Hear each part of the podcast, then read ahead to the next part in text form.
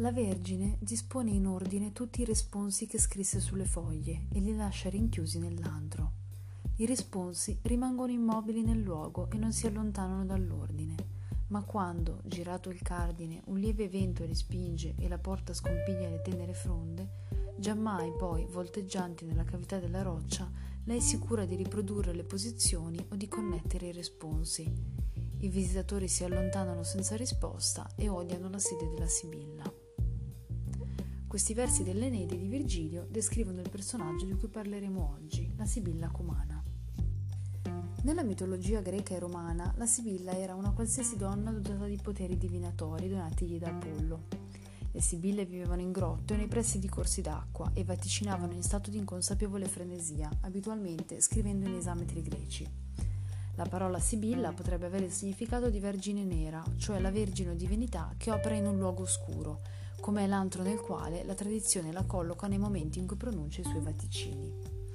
La Sibilla, come la Pizia, nasce dal mito di Apollo, poiché entrambe prestano la voce al dio oracolare in preda alla sofferenza che la possessione comporta. Esistono però sostanziali differenze. La Pizia è vincolata a un santuario e dal periodo dell'anno in cui si supponeva che il dio fosse presente al tempio.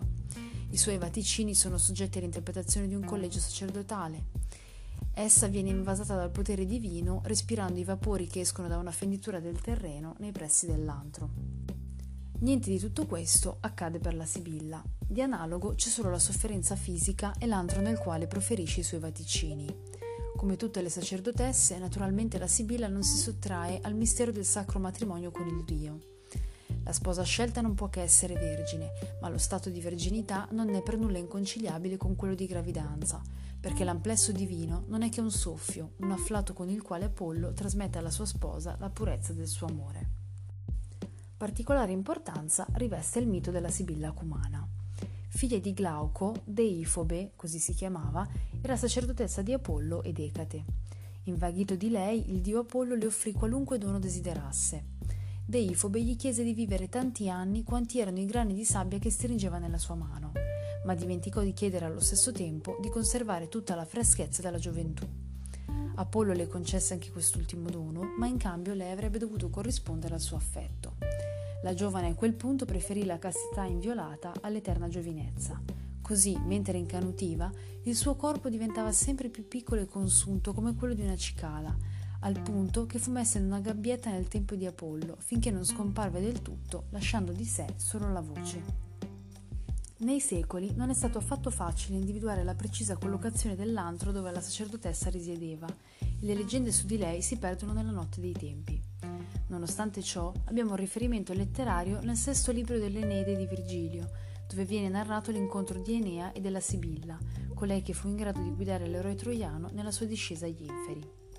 Dai riferimenti virgiliani possiamo supporre che fosse il lago d'Averno, dove è stata trovata una spelonca nota ancora oggi come Grotta della Sibilla.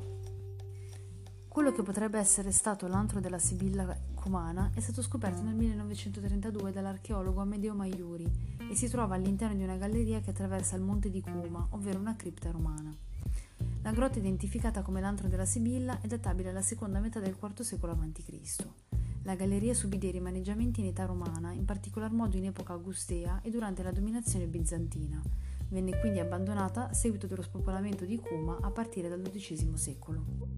L'antro, crollato nella parte iniziale, è interamente scavato nel tufo ed ha un andamento perfettamente rettilineo, anche se tende a scendere verso la parte terminale. Ha una forma trapezoidale nella parte superiore, stratagemma antisismico utilizzato dai greci, e rettangolare in quella inferiore, frutto dell'abbassamento del piano di calpestio durante il periodo augusteo.